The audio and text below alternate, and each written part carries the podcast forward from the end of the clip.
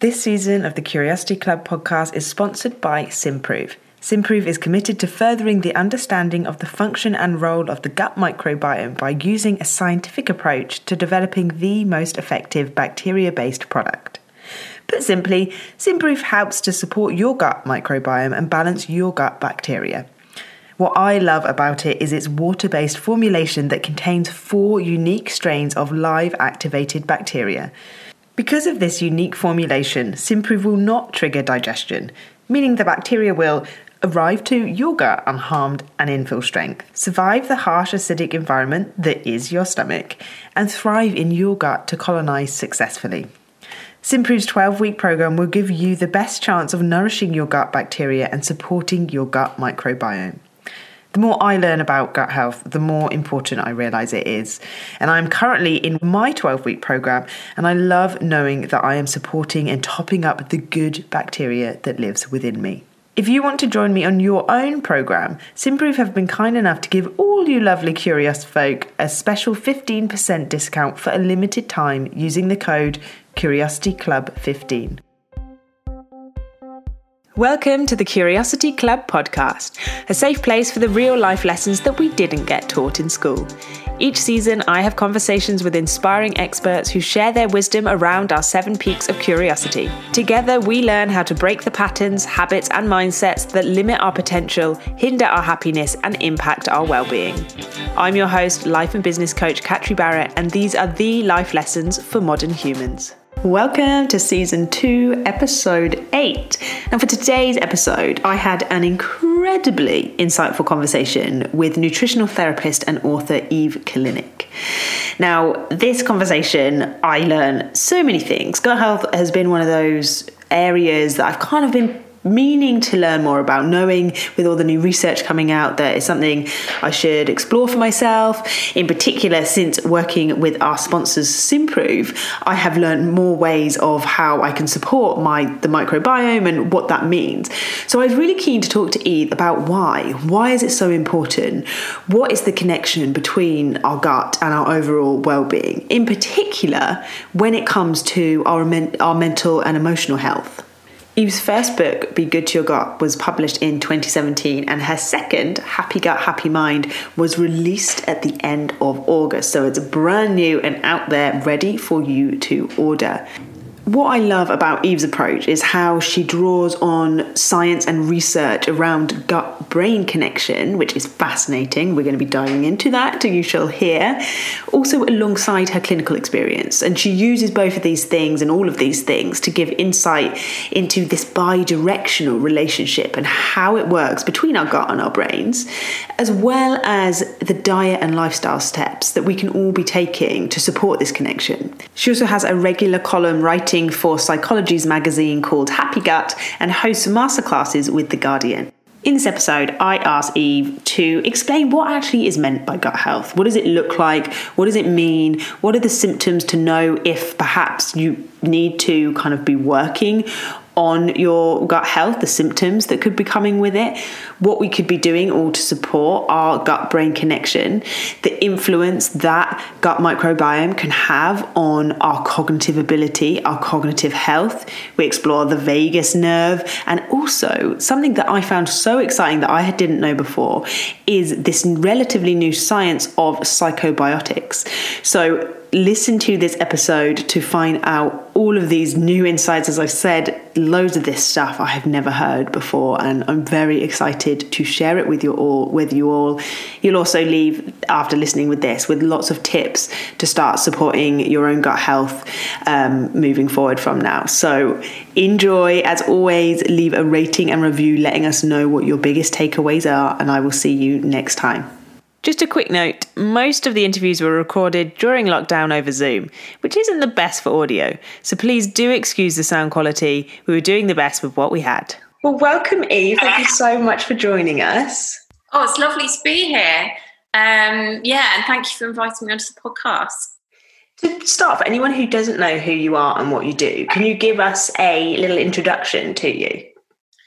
Yeah, so um, I'm a nutritional therapist and a functional medical practitioner. So um, I sort of work with food and um, lifestyle to help kind of um, support my clients. Um, I'm also an author. Um, I've got one book published, which is Be Good to Your Gut. And my second book, um, Happy Gut, Happy Mind, is coming out at the end of August. Um, I've got a particular interest in gut health. So, um, yeah, anything to do with the gut is my kind of my kind of thing. So, yeah, that's a little bit about me. And that I can not wait to talk a little bit more about your book, which sounds very exciting. So we're definitely going, definitely going to come to that today. I think just to start though, what could you tell us a little bit more for anyone who doesn't know about what functional medicine is?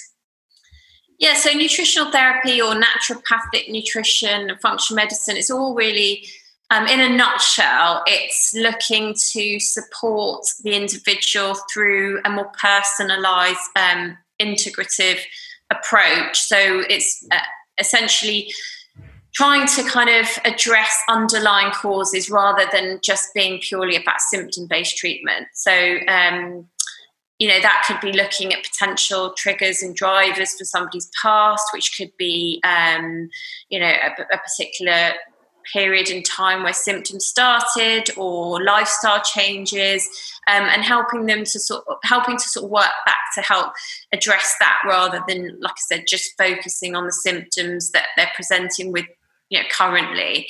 Um, so it would be in that sort of integrative type of um, approach looking not just at you know, food and diet is one sort of pillar of wellness, but also looking at things like um, lifestyle, which could be stress, you know, exercise, things like sleep um, as well, which is a big one. So really looking at lots of myriad sort of factors that can be contributing to what has brought the client to you in that current moment.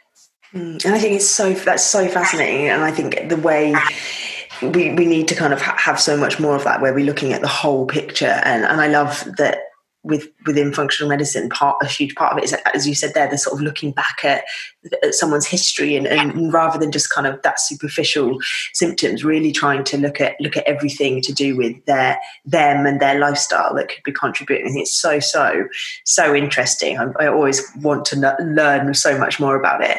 And in particular something uh, uh, recently I have been fascinated about gut health. It's one of those things that I always sort of was like I must like I must learn more about that. Like putting it on my to-do list to kind of to investigate more. And I am still very much learning.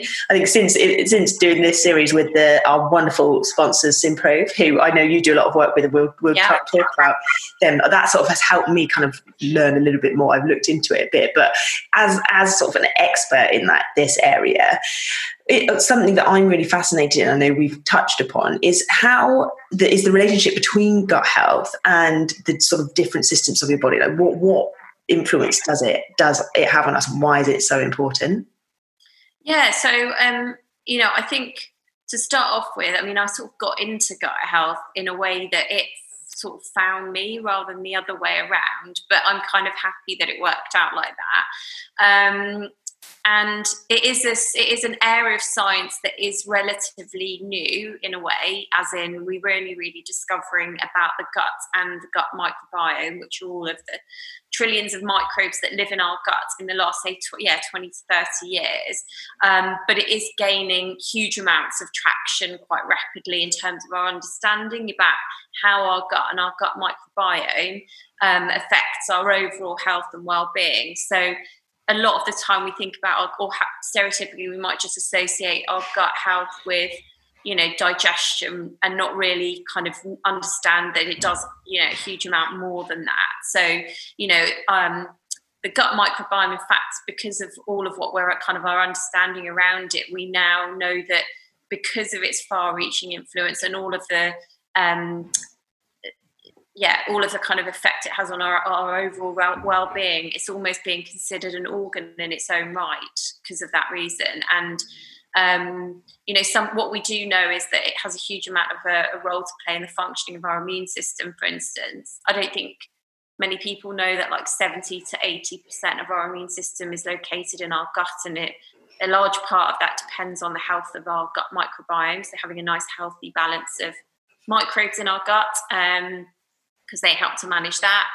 Um, but also things like managing inflammation. So, not just inflammation in our gut, but more broadly in our body. And I think inflammation is one sort of key um, denominator in a lot of chronic diseases, um, which you know uh, is has become much more prevalent over the last say 20 to 30 years.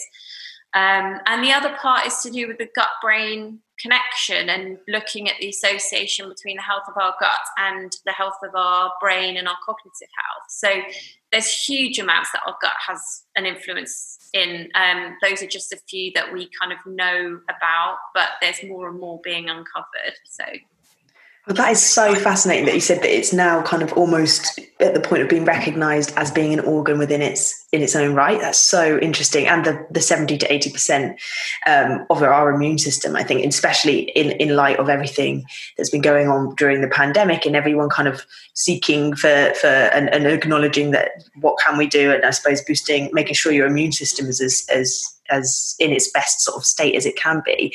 It obviously it sounds like the look not it's so important to not ignore your gut. And sort of I, I think that's something I'm I'm realizing and I hope anyone else listening if you're not already.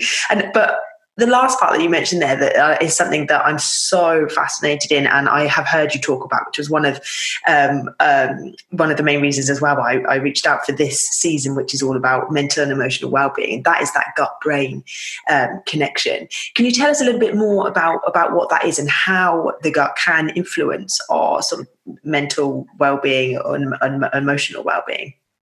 Yeah, so um, as I mentioned before, the science around the gut and the gut microbiome is relatively new in the grander scheme of um, you know medical understanding. However, um, this sort of subdivision of it, which is the gut brain connection, is even more, I guess, um, current um, in that it's kind of really gained momentum over the last 15 years. But um, uh, again, that's that's rapidly developing, and what we always thought of as more of a kind of top-down communication. So we all we've all we all know that kind of gut feelings and the butterflies in the stomach feelings where our brain like we might be in you know an anxious situation like giving a presentation or going out for a date or whatnot um, so we all, all kind of resonate with that feeling of butterflies in the, in the stomach and that connection between our brain talking to our gut. But what we know now know is it's much more of a bi-directional relationship. So our gut,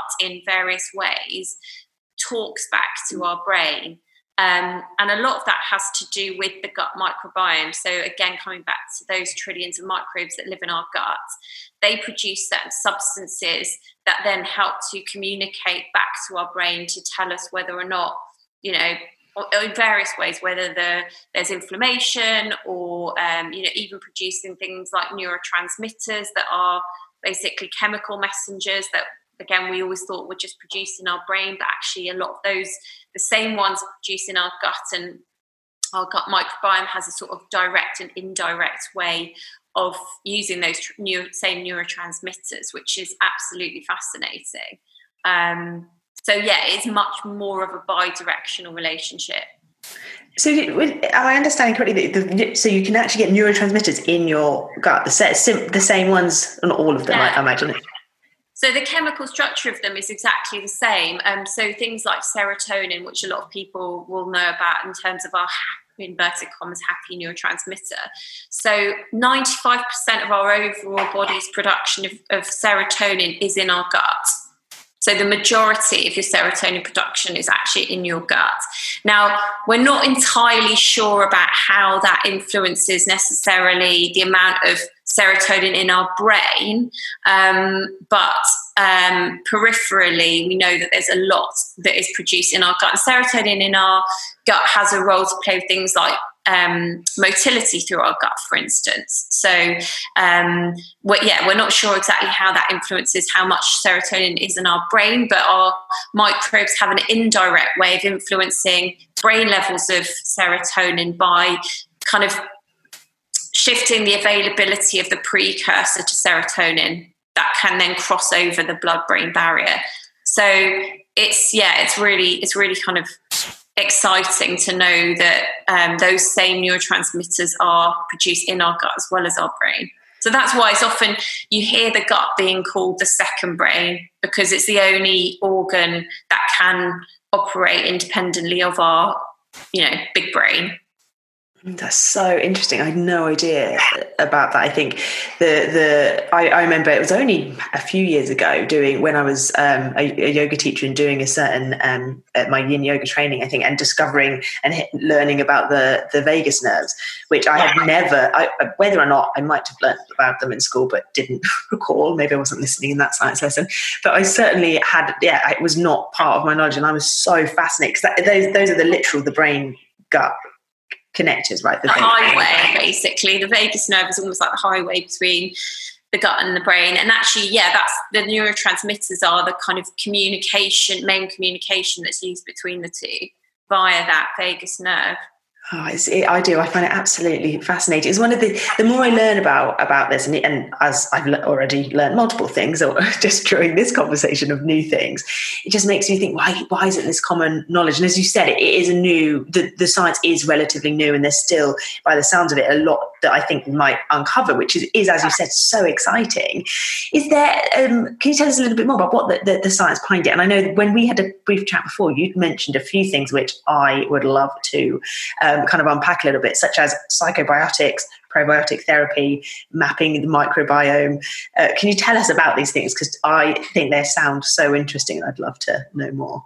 Yeah, so yeah, like I said, the science is very, very new around this sort of area, but um, but there are some really exciting potentials. Let's just call it that. So there's um, there's a couple of key um, well, there's there's a lot of people obviously running research and studies on this, but there's a there's a, a couple of guys based in Cork who um, essentially coined the concept of psychobiotics. Um, they are a neuro, uh, neurologist and a or neuroscientist sorry i'm actually not entirely sure but a neuroscientist basically somebody that's um, interested in the science of the brain and a clinical psychiatrist. Um, and together they um, yeah they did a lot of what they kind of noticed with their patients that were exhibiting um, psychiatric issues that they also had gut symptoms. And so their exploration into that has come about with this term of psychobiotics, and the idea being that potentially by altering um, the, the kind of the microbiome, so all the, the, the, gut microbiome, all the, all the microbes in our gut, and the types of neurotransmitters that they produce, that it could have a role in helping to um, support some types of sort of therapy around um, mood disorders. Um, again, we're a long way off, and I'm certainly not suggesting that anybody stop any medications and start taking probiotics because that's definitely not something you should do without specific guidance. But it's a very interesting idea. And so they've written a book called The Psychobiotic Revolution for any listeners that want to go and read a bit more about it. But there are hundreds now of studies around the role of the microbiome related to things like mood disorders, um, but even other sort of um, cognitive conditions like neurodegenerative conditions like Parkinson's. Again, some really pioneering studies around that, which I know um, even related to Simprove that they've definitely been involved and are partaking in some of those, um, you know, really kind of, like I said, pioneering studies.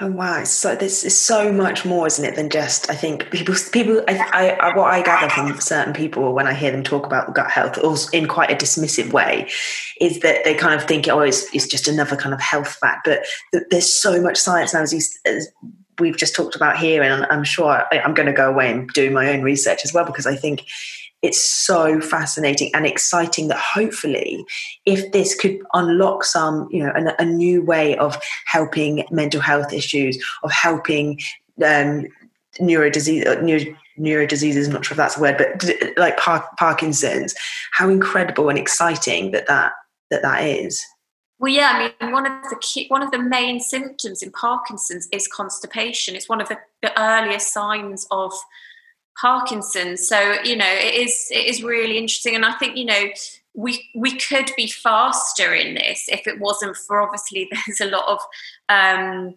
yeah, issues around testing on humans, and so a lot of these studies are based around sort of mice at the moment because yeah, there's legitimate reasons why you can't do that, but um, it is very very interesting. And you know, again, related to things like Parkinson's, there's no sort of downside to helping support your gut, really. You know, the worst thing that can happen is nothing's going to happen, you know? Mm. So it's a mm. relatively um, mild sort of way of helping to just even, you know, even if it's, it, it helps a little bit. Um, but yes, certainly it is very exciting times in terms of the research and development into this, these areas.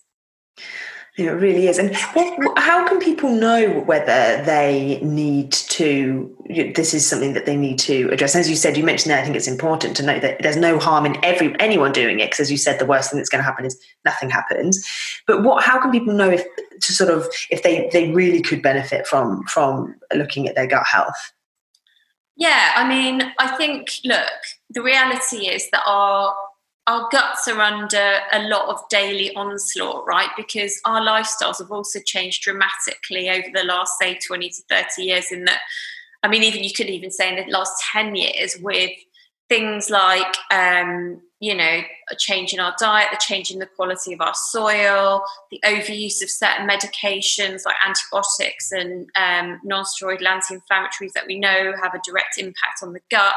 Then you lamp in some stress who's not stressed. We have no boundaries whatsoever to um, stimulation digital you know we that's 24 hours 7 so there's no um, our mind is constantly switched on, and as I said, it's a definitely a bi-directional. So I think on some there's there's I, it'd be very hard to sort of say that there's somebody not living in the Western world that some you know has got their is where their gut is not challenged on some level, right?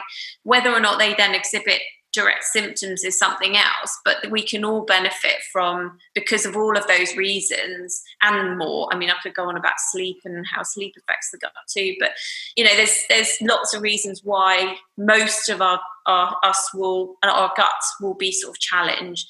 Um, but having said that you can also tell what where your gut might be let's just say less happy. Um, with looking at your you know your daily movements because you know for most of us you know going to having a daily movement is is going to be kind of you know what we're kind of aiming for really.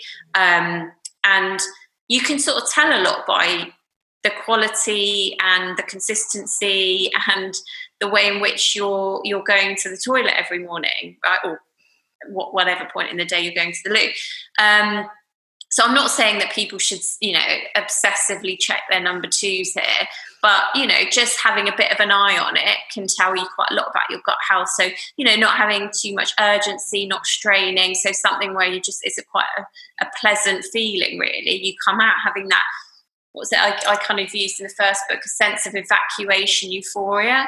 You know, that you don't feel like you're going to go back, that you've done the job um, and looking for some, you know, consistency. So something like an ice cream type consistency is a good way, like log shaped, a nice sort of mid brown color.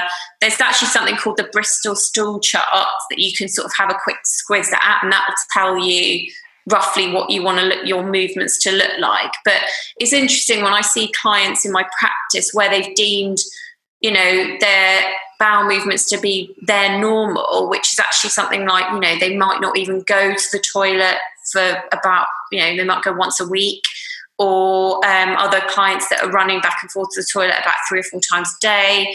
Um, so it's good to kind of have a look at your like i said not obsessively checking them but just to have a bit of an eye on it. And you can definitely tell a lot about what's going on with your gut there. It's almost like a daily reading in a way and I think that maybe with all the technology that we've got coming out around all of this stuff and DNA and, um, you know, whatnot, we might even have apps that can read our movements and tell us, okay, you need a bit more fiber or you're lacking in this or whatever, because there's so much that you can sort of tell from that. You should you should develop that app there. I think that's a there you go. that could be the next one. Oh, that, that is so interesting. I think it's it's so important. It's just not to just we're flashing away important data almost about ourselves that could really really benefit our as with everyone is learning today more it's not just about your physical health with the gut it's also so um, impactful on your on your mental uh, well-being as well. So it's so so important. What would be for, for anyone who perhaps i suppose uh, there's a, a, sort of two-parter question. For everyone in general um, what would be your kind of your top tips and, and sort of what they need to, what we can all be doing uh, to better support our, our gut health. Um, and I, I, suppose, therefore, it, it, within that, a second part to that question would be if anyone has particular kind of um, struggles or symptoms. I think, yeah, any, any, any of your sort of top tips that you would give for people that they can yeah. start actioning. I mean, if somebody's exhibiting um, obvious symptoms like inconsistent movements, particularly if they're noticing any blood or mucus in the stool, if they're getting a lot of persistent bloating um, and they might and, and, any sort of pain they should 100% go to their gp and get that checked out. Um, so don't waste time on that. Um, yeah but let's just say most people let's just we're talking generally people that have got they think they've got a pretty decent functioning gut or not so much they're just not kind of in that extreme. Um, so really, it's about basics. I know people really want to listen to things like this podcast or whatnot, or come to me at an event and say, "What's the one thing I can do?" Unfortunately, there's no gut health panacea. Um, it does depend, and actually, our health depends on myriad factors. Like I said at the start, you know, it's not just about diet. It can't be just about um, exercise or you know or meditation. You know, all of those things together create a more you know, a stronger system, right? So, but the basics of gut health do are, you know, the fundamentals really are, you know, making sure that we are nourishing and feeding all of those microbes that live in our gut because we have trillions of microbes in our gut, which sounds a bit mad. And also, they slightly outnumber us, actually. So, you are technically more microbial than you are human. Um, but they crucially depend on being fed fiber. So you find fiber, and sorry for the listeners that already know about this, but a lot of people go, "Yeah, I know what fiber is," and they actually don't know what it is. So it is um, a, a, basically a compound found in all plant-based carbohydrates that we don't have the the um, capability of digesting, but it provides a, basically a really sort of hearty meal for the microbes that live in our gut, and they gobble that up. And in return, they help to support us with all the positive substances they produce, helping to support our immune system and so forth. So, fiber is, is your kind of thing. So, all plant based carbohydrates, that would be vegetables, fruits, nuts and seeds, whole grains, and trying to get as much diversity around those food sources. So, it's not so much about quantity, although that's we do need to kind of be aiming for roughly around 30 to 40 grams per day. Um, but what we understand in terms of the microbiome is the more diverse your microbiome, so as many different types of microbes that you can get in the gut tends to build a healthier and stronger microbiome. And the easiest way to do that is getting lots of diversity. So a lot of us do rotate around the same foods, right? So we might love broccoli, but there are other vegetables out there, right? So it's a bit like just getting a bit more colour, diversity. You know, there's that eating the rainbow, which is a bit of a cliche, but it's a good thing to kind of have in the back of your mind in terms of helping to achieve that. Um, so, in real terms, because again, you know, it's all very well kind of just having that as a concept, but in real terms, it could be something like you know, in with your morning, say you're somebody that likes overnight oats or porridge when it's a bit warmer or whatnot, then just rotating that grain with something else. So it might be you can get things like quinoa flakes now, spelt flakes, rye, um, whatever, buckwheat. So just getting a bit of diversity in that. So, you know, throughout the week, you're kind of rotating around those grains. Have a bit of a selection of nut butters or seed butters that you can mix and match to add into that. Um, you know, rotating around different types of fruit. So that could be like some berries, blueberries, whatever. And then another day you might have some like stewed apple, because stewed apple actually is, is really good for our gut health as well. Um, you know, so just doing that, a little bit of that, it doesn't need to be really thought out or planned, and just you know, a bit of seasonal eating also just naturally brings in diversity because you're eating what's seasonal, and that will shift um, throughout the year. So, and I'm a big fan of seasonal and local eating for loads of reasons anyway. But um, that that can help just bring in a bit more of that diversity. Um, so that would be the first one.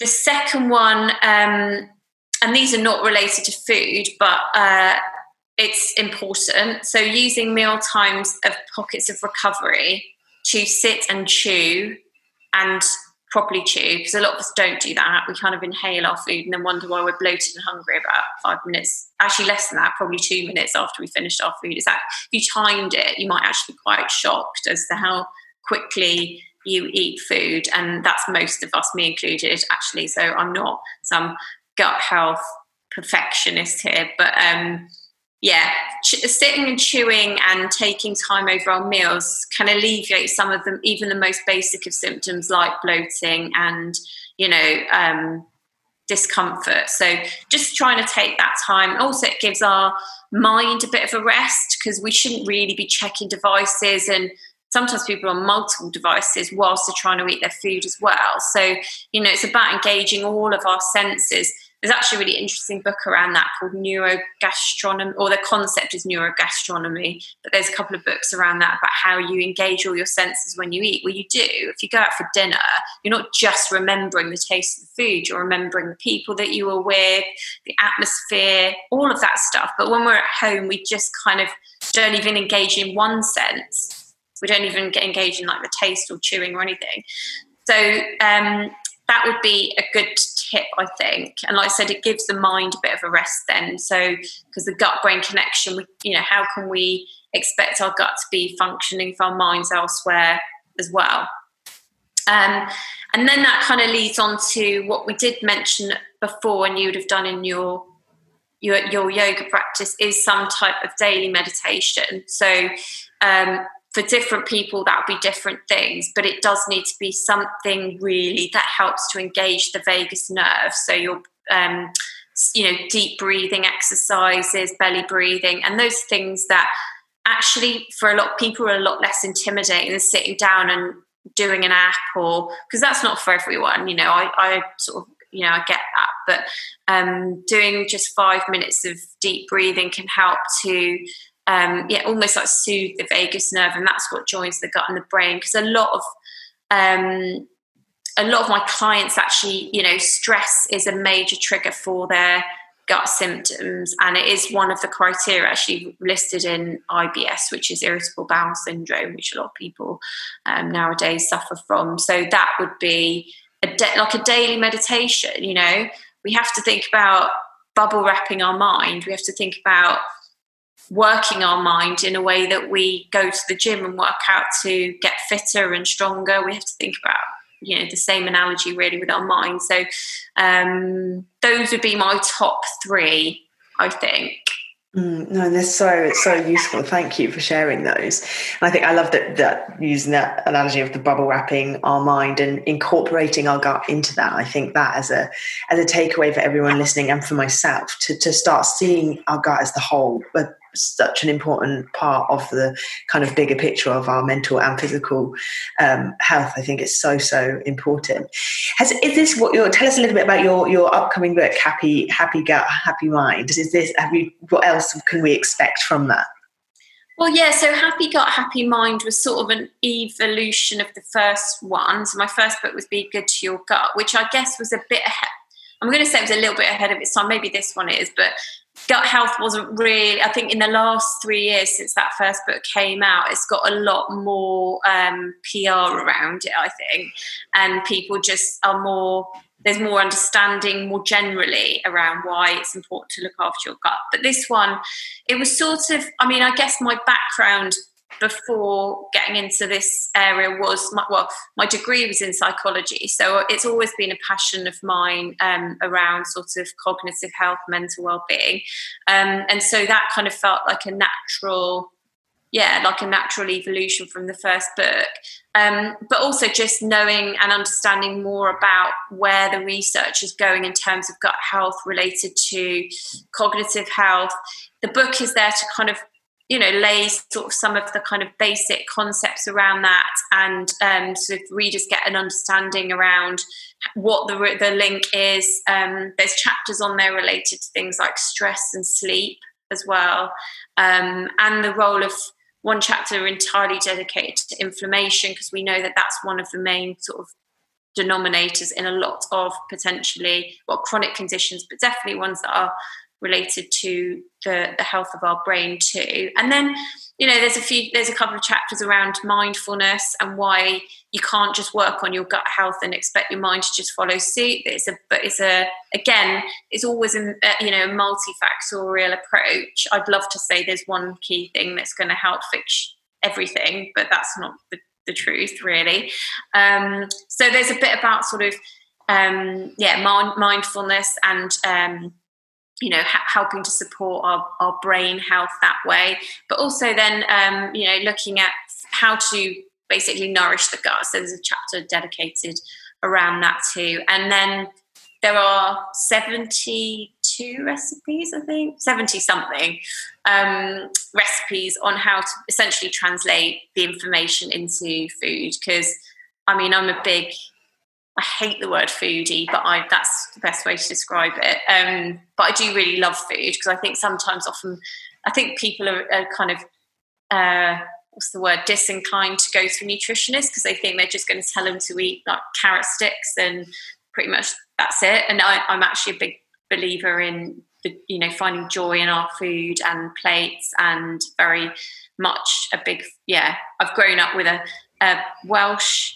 mother and a Polish father. So food was very much focused for us growing up, and they grow a lot of their own. And um, yeah, so there's a lot of recipes there for people to kind of translate, like I said, the information into food.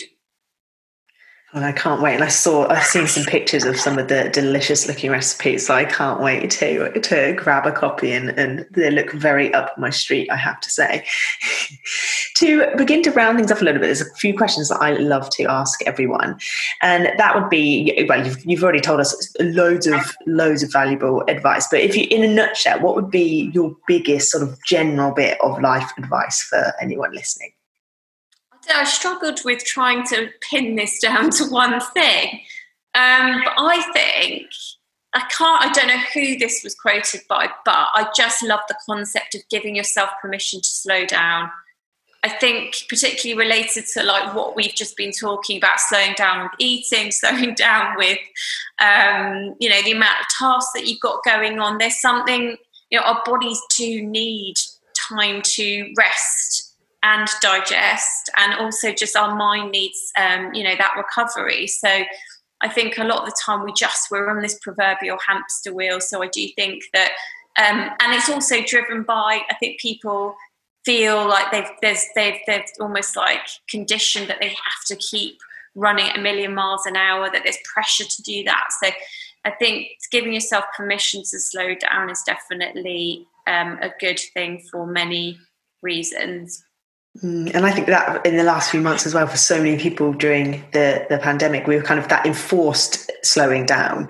And for lots of people realizing, oh, actually, this is uh, pretty pretty nice. And, uh, and uh, I've spoken to so many people who have either started cooking and they haven't really been into it before or have got back into it because they've had time and saying how much, you know, they've been saving loads of money, but they've been spending it on so much amazing food, which I think if we can continue that, it will benefit so many of us in in so many different ways. And then what what would curiosity, what does curiosity mean to you? Yeah, um, I, I, think curiosity. I kept thinking about curiosity kills the cat. I mean, like that shows my age, doesn't it? Um, but um, no, I think for me, it's just about kind of that whole, you know, wanting to keep discovering, learning, and finding n- newness and wonder in things. Um, which I think really creates sort of progression and, and positive development and like a real sort of excitement in life Mm, yeah, I totally agree. It's that looking for that newness brings that joy, which is so so important. I think it has it hasn't escaped me the fact that Curiosity Club and my name is Catri and curious uh, curiosity killed the cat. I have thought about, I have thought about that many times. Tell people where they can find uh, more about you and your work and your book as well. Both yeah, sure. So um, so uh, the best kind of place to find, well i'm more active i'd say on instagram which is just my name and there's not many eve kalinics out there so you're pretty much going to find me there. Um, but it's at eve kalinik and um, i've got a website which is just my name.com um, and that has lots of things like lots of recipes on there um, and just you know where on sort of come up, upcoming events and um, things like that that i list on my website. So and a bit about more about me and my practice if you're looking to kind of um, you know maybe that's something you want to be curious about. Um, so that's that's all on my website. Um, and then yeah the book. So the book is out on the 27th of august. So yeah. So pre-orders are on amazon waterstones um, yeah. Amazing. I will make sure i put all the links to all, all of those things in the in the show notes for people so they can find them easily. And thank you so so much for all your amazing insights and coming to talk to us today. Oh it's been such a pleasure. So thank you so much for inviting me and having me on if you enjoyed this episode, make sure you leave a rating and review letting me know what your biggest takeaways were. I love reading each and every one. Thank you to Simprove for sponsoring this episode. Don't forget that you can get 15% off with discount code CuriosityClub15. As we're all curious folk round here, why not head over to simprove.com to find out more. Until next time, stay curious.